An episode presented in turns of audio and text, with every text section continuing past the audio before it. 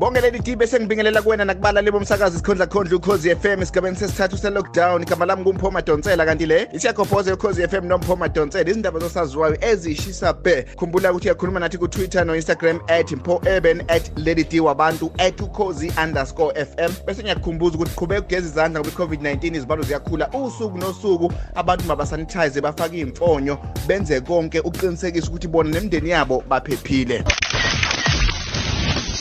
Siyakuboza nompho madonsela ya sanibona.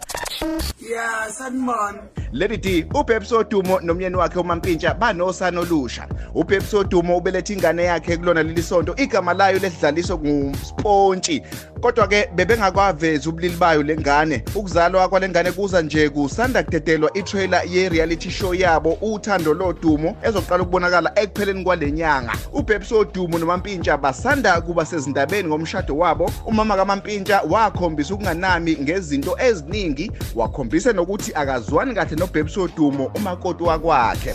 Angimdingi lo mfazi oshada womandla nkosi and ngisho public. Asathembe nje ukuthi ukufika komzukulu kolungisa izinkinga lapha yakwamaphumulo. Leli di umculo kamaskandi umbuzeni mkhize usexolisile kusomabhizinisi osakhulayo uthobile ntuli ngemali amkweleta yona.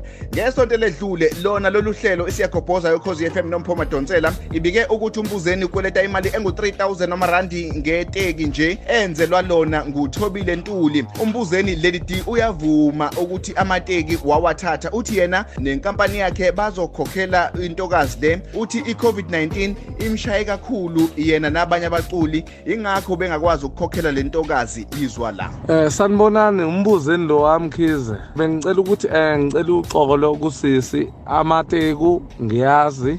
Besinenkinga ye-covid ukuthi ekhokheleke. Akakhuluma amanga kodwa ngicela uxolo ngoba naye udinga imali. Ngiyaxolisa kuthobile ngiyaxolisa nje kakhulu kodwa-ke abaphathi bami bazokwenza lonke uhlelo ukuthi egcine ekhokhelekile. Umbuzeni lona. Leli ti uma uya kobheka izinto zakho esangomeni noma enyangeni uke mhlawumbe ucabange ukuthi ungakhokha ngaphezulu kwamakhulu amahlanu. Mhlawumbe ukukhanyisa makuqedwa nje kuphoswa amathambo. Well umlingisi we-generations the legacy ulathoya makhene uma ngazi abantu abaningi ku-instagram wamemezela ukuthi iyakhuphuka imali yokuhlola. Ulathoya uphinde wamemezela ukuthi-ke okwamanje usezohlola ngohlelo lwesimanje manje ngoba izibalo ze-covid-19 ziyakhula cishe usuku nosuku. Uthi iningi lamakhasimende akhe aphuma ngaphandle kwasejohannesburg egoli. Uthi ngakho-ke manje sekumele aconsulte ngohlelo lwezobuchwepheshe kodwa-ke uthi imali iyakhula. Abantu-ke bamgxekile ngapha nangapha bethi kungani ehlolisa ngemali enkulu kangaka wathi yeyi uma ukuthi unenkinga nalokho shone sangomeni sakho ohlola kuso ngo-50 rand. Uthi yena kumele nje idlozi lakhe libe seyintweni njengoba naye eseyintweni uthi odinga usizo lwedlozi lakhe kumele nje azimisele ngokuthi uzongena shi ephaketheni. Khumbula ukuthi asibambela kwanamhlanje iy'ndaba zosaziwayo kodwa bese uyakhuluma nathi ku-twitter no-instagram at mpho eben at ukhozi underscore fm usebenzise leya hashtag jabulu jule qhubeka-ke nokulalela umsakazo wahamba phambili ukhozi FM ngoba ujabula ujule nolady d useredweni kuze kushaya ihora leshumi nambili.